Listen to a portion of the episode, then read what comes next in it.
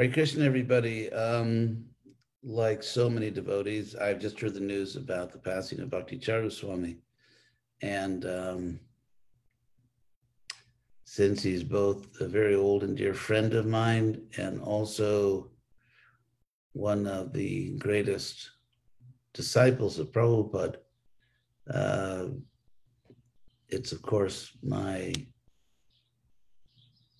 my duty in many ways to to say a few words about this. First of all, I would like to offer my very sincere condolences to all of Bhakti Charu Swami's uh, many devoted disciples, followers. Uh, there are very there are many of you precisely because of Bhakti Charu Swami's extraordinary devotional service, his extraordinary efforts to bring Krishna consciousness to so many people around the world. And so I know that I, and I'm sure all other ISKCON leaders would be very eager and happy to do anything we can to help you at this time. What I can do immediately is to say a few words about Bhakti Swami. Uh, probably we first got to know each other uh, pretty well beyond the inevitable, uh, beyond let's say meetings in Mayapur or something where there were so many devotees around the world that I would see only once a year when I went to Mayapur, because in those days uh, we didn't really travel outside of our zones and we didn't have anything like international communication. There was, of course, no internet. No one would make international phone calls or things like that. But in 1976, in um, in 1976, I went to Mayapur the month before the the annual festival, the month, the Gaur Purnima festival, to spend time with Prabhupada. And of course, Bhakti Charu Swami was there, and uh, we really became good friends. Uh, there was, I think, mutual affection and appreciation. And from that time, we became very much like brothers. Uh, as everyone is saying, because it's it's absolutely true, Bhakti Charu Swami was uh, extraordinarily kind, uh, caring about other people, including myself, um, and uh, and friendly, very friendly, and uh, always a, a, perfect gentleman. So the next memory that comes to me is that Bhakti Swami was present around the time that I decided that I should try to present the Mahabharata to the world. That was probably around 1979 or something, Prabhupada, of course. Or perhaps 1978 even. Anyway, I decided that I wanted to, uh, perhaps 1980, I wanted to translate Mahabharata. So I was in India, in Vrindavan. I went to Delhi, and I remember he was there. Uh, we met at the Delhi temple, and then we were uh, actually even staying together at, uh, I was staying at the temple president's apartment, which he gave to me to stay. And uh, Swami was there. And um, we had very happy times together. I told him about my intention to present the Mahabharata. He was, of course, very encouraging. And I think it was at that time that we began a little joke between the two of us that uh, that continued actually uh, throughout our friendship, and that is that uh, I would joke because he was he was of course uh, Prabhupada's most prominent uh, Gaudiya disciple. Disciple was actually from Gaudiya Lord Chaitanya's uh, country. And uh, in many ways, he preserved uh, the, the very best of that, of that culture, the high culture of, of that region. And um, so we would joke, we were always joking together, and I would, I would call him, I called him BC because those are his initials, Bhakti Charu. And I said that he was, uh, you know, like very traditional BC, like uh, ancient. And then he joked, of course, naturally, he he retorted and said that I was using initials for Acharya Deva. He said I was AD. I was much too modern. And so uh, but of course, it was it was a. I mean, we would both laugh. It was uh, so we would joke like that actually for forever about whenever we meet each other. And uh, we also worked together on an important project for for ISKCON in um, around 19 I can't remember perhaps 1987 around there 87 uh, or 88 we had a situation in ISKCON where so many ISKCON gurus uh, important gurus with many disciples had uh, were unable to follow their principles and therefore uh, had to give up their position as guru. And so ISKCON was in a crisis where there were hundreds and hundreds and hundreds of sincere devotees that, that didn't have a guru all at once. There was a large number of them. And naturally, there were questions like what does a disciple do if the guru falls down or the guru is no longer active? Does the disciple um, take another spiritual master, not take a spiritual, another spiritual master, only take shelter Prabhupada. So it, it, became actually a real uh, burning issue in ISKCON. The GBC had to deal with this. And so uh, the GBC resolved to write a paper, to, a research paper to study this, not just to give their opinion, but to investigate what do our acharyas and shastras say about this. And so uh, Bhakti Charu Swami and I worked together on that. At the, at the time, it was extremely important for the for ISKCON, the survival and the uh, flourishing of ISKCON. So Bhakti Charu Swami was in charge of translating all the Bengali statements from acharyas like uh, Bhakti Vinod Thakur or Bhakti Siddhanta, Saraswati Thakur, and so on, and others and I was in charge of translating the Sanskrit from the Shastras. And we worked together on this. And I remember we, uh, for hours and hours and hours, we, the two of us, just worked together with really with very beautiful cooperation. And uh, I just, I think back to those days that it was so easy and uh,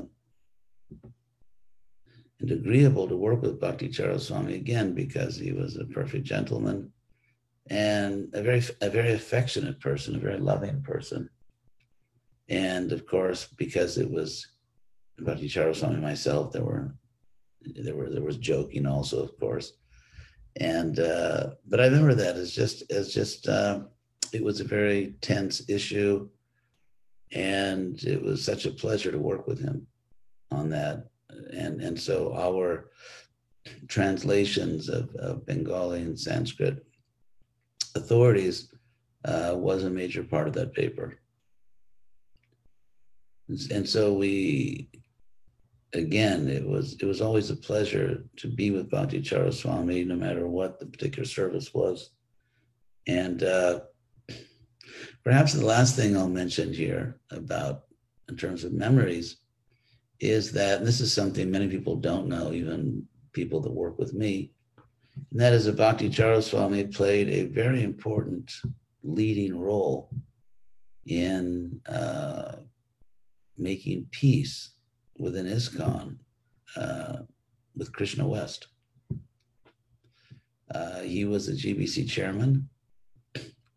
Uh, that was uh, perhaps it was 2016 or 17. Anyway, he was the GBC chairman. And by chance, we met in Orlando. I think I'd just flown back from Brazil. I came to Orlando uh, to see my disciple Ishan and his wife, Krishna Varna, Krishna West Center, and uh, Bhakti Charu was in the Orlando area with his disciples. That was before he developed that beautiful uh, rural community uh, in Florida. And, uh, and, so we met. So at that time, the relationship between uh, Krishna West and a number of ISKCON leaders was very tense. It was sort of like a, a Cold War, and uh, both sides were sort of dug in. And so Bhakti Charu Swami, I met with him. I, I, went over to his disciples' house, uh, Guru Gauranga. We met there. And uh, he was, of course, very kind. And he was determined to make peace. As Jesus said, blessed are the peacemakers. So Bhakti Charu Swami was determined to make peace and to resolve this problem and to use his positions GBC chairman to do that. So we talked, and uh, naturally, I told him my grievances. And he was um, he was perhaps the only leader in the world that could have done what he did, including myself. I think he was the only leader in the world that could have done what he did. And that is, uh, he was very understanding. I, I told him all my grievances, and he was sympathetic. He understood. He didn't just say, Oh, you're making that up, or that's not important. And so, and, and really, we sort of fell back on our old friendship, which had been one of great mutual affection and trust.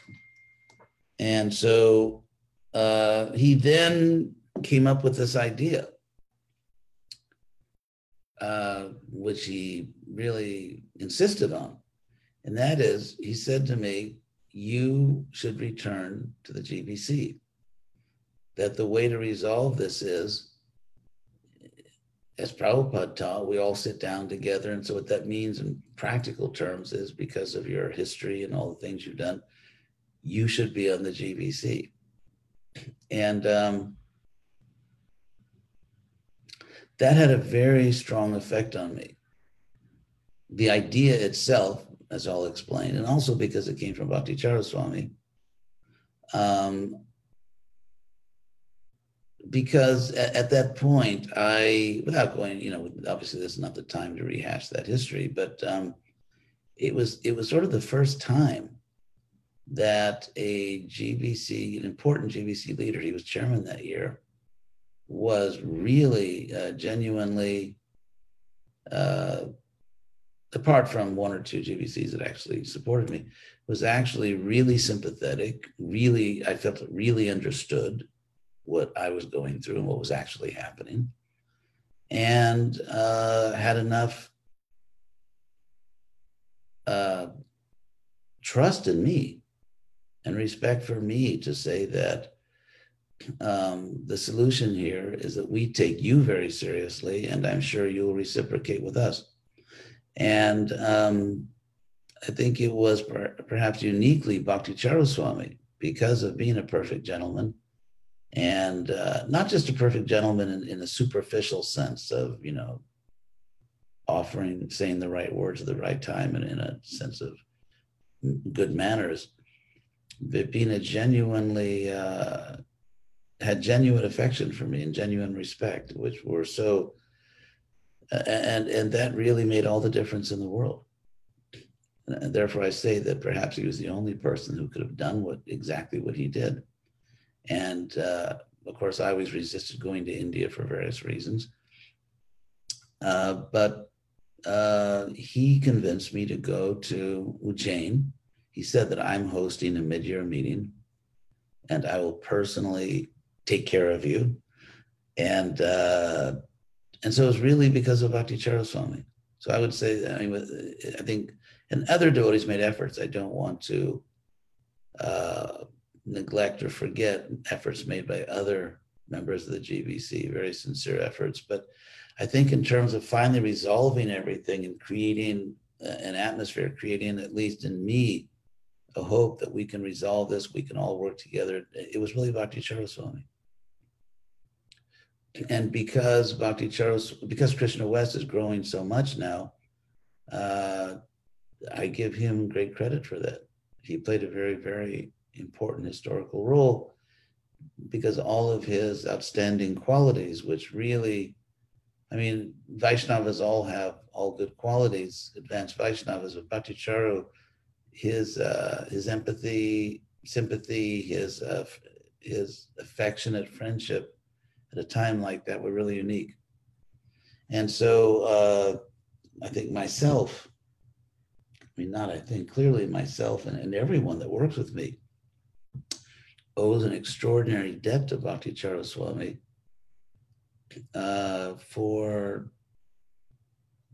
for, what we're doing now, our ability to make our best possible contribution to Prabhupada uh, within his movement. So I give Bhakti Swami unique and, and extraordinary credit for that. And so um, finally, uh, as we know, I mean, what I want to say, and it's what every serious follower of Prabhupada will say, every serious, I think, servant of Krishna will say, in that if ever there was a case of, uh, of someone leaving this world with and leaving behind absolutely no doubt whatsoever about their destination, it's certainly this case uh, Bhakti Swami's uh, complete devotion to Prabhupada at every level. I mean, he had. I remember when I when I uh, when I was much younger than now, and I, I first used to see Bhakti Swami with Prabhupada. I was really sort of astonished because because not only was Bhakti Swami a uh, an important disciple of Prabhupada in the sense that Prabhupada was extremely anxious to establish his movement in Gaudiya Desh and in India in general. And, it was very difficult in those days to do so for various historical reasons. It was, it was a great struggle. And so in Bhakti Charu Swami was one of the very first cases in ISKCON history where a uh, very cultured, educated, uh, soul of, uh, of extraordinary Vaishnav culture joined Prabhupada's movement in India. Prabhupada used to always lament that um, he always had to bring Western disciples. That's why, and because he, it was very hard for Prabhupada because of various historical reasons, the way India was at the time, the social system, and so on. It's very difficult for Prabhupada to make devotees from the higher classes. He could he made life members in, in huge numbers. And these were the leading citizens of India who would, who would give it uh, what was in India a very a significant contribution. They would get all of Prabhupada's books, the right life membership program. Prabhupada started the life membership program in India because it was almost impossible to make devotees from really, you know, the better families as we were doing in the West in fact, when they had that, those who are younger won't remember this, but uh, Indira Gandhi was prime minister. She declared an emergency, basically made herself a tyrant, a dictator in India. And it was a very dangerous situation. There were very heavy penalties for people that criticized her. And she was, and, and so Prabhupada arranged to meet with Indira Gandhi, which was a very tense thing because she was like a Roman emperor. You know, if she didn't like you or wasn't pleased, very bad things can happen. But Prabhupada went there and he spoke to her. And of course, she was respectful of Prabhupada. And the one thing Prabhupada asked, this is very significant and relevant to what I'm saying about Bhakti Swami. The one thing that uh, Prabhupada asked Indira Gandhi for, and the reason he, he had the meeting was please continue to give visas to my Western disciples. And the reason Prabhupada went all the way to, to Indira Gandhi to ask for that is because otherwise his movement would collapse overnight in India because of the problem of making uh, higher class Indian devotees in India. So that's, that was the situation. It, it was a critical. And then Bhakti Swami joined, and he was everything Prabhupada had dreamed of. He was uh, a devotee not only from India, but from Gaudiya Desh, who was very intelligent and very intelligently devoted, not sentimental, but very intelligently devoted, and uh, and capable. And Prabhupada, so the relationship between Prabhupada and Bhakti Swami was uh, it was it was very it was unique because they came from the same sort of high Bengali culture and therefore they could understand each other uh, on a certain level because Prabhupada always struggled with this in America. You see this all the time in his interviews that uh, not every time, but often there's, you know, like a communication issue and Prabhupada will say something on a certain issue and the reporter will try to understand, well, what do you mean by that? But in the case of, in the case of Bhakti Swami, there was this very easy, natural, intimate, perfect communication. And so as I saw it, I think it was it was a solace. It was very encouraging to Prabhupada when Bhakti Swami came and really gave Prabhupada hope of success in his mission in India. And so Bhakti Swami became a, in that sense, a very natural, intimate, uh, spiritual son of Prabhupada. And I mean, in a sense, he, he became the son that Prabhupada always dreamed of even in his family life, you know, the idea that he would have a son who would sort of be worthy of the father and who would rise to the occasion and, and help the father by doing important things in the father's mission. And so I feel that although Prabhupada, of course, you know, loved his biological sons and did all he could to help them, but I think it was really in Bhakti Swami that Prabhupada really found, in a sense, uh, even on a, on a human level, on a completely transcendental level, the son he always wanted. And so, um, yeah, so it would be it would be absurd to to wonder at all about Bhakti Charu Swami's destination. He's um, if anyone is guaranteed a, an amazing, glorious destination, is Bhakti Charu Swami. And so, um, again, I, would like to end as I began by uh, reaching out to um, all of the disciples and followers of Bhakti Swami and offering my very sincere condolences and my assurances that uh, I'm sure that I and, and every other uh, senior devotee in ISKCON will be uh, more than happy to do whatever we can to help and support you at this time. So thank you very much. Hare Krishna.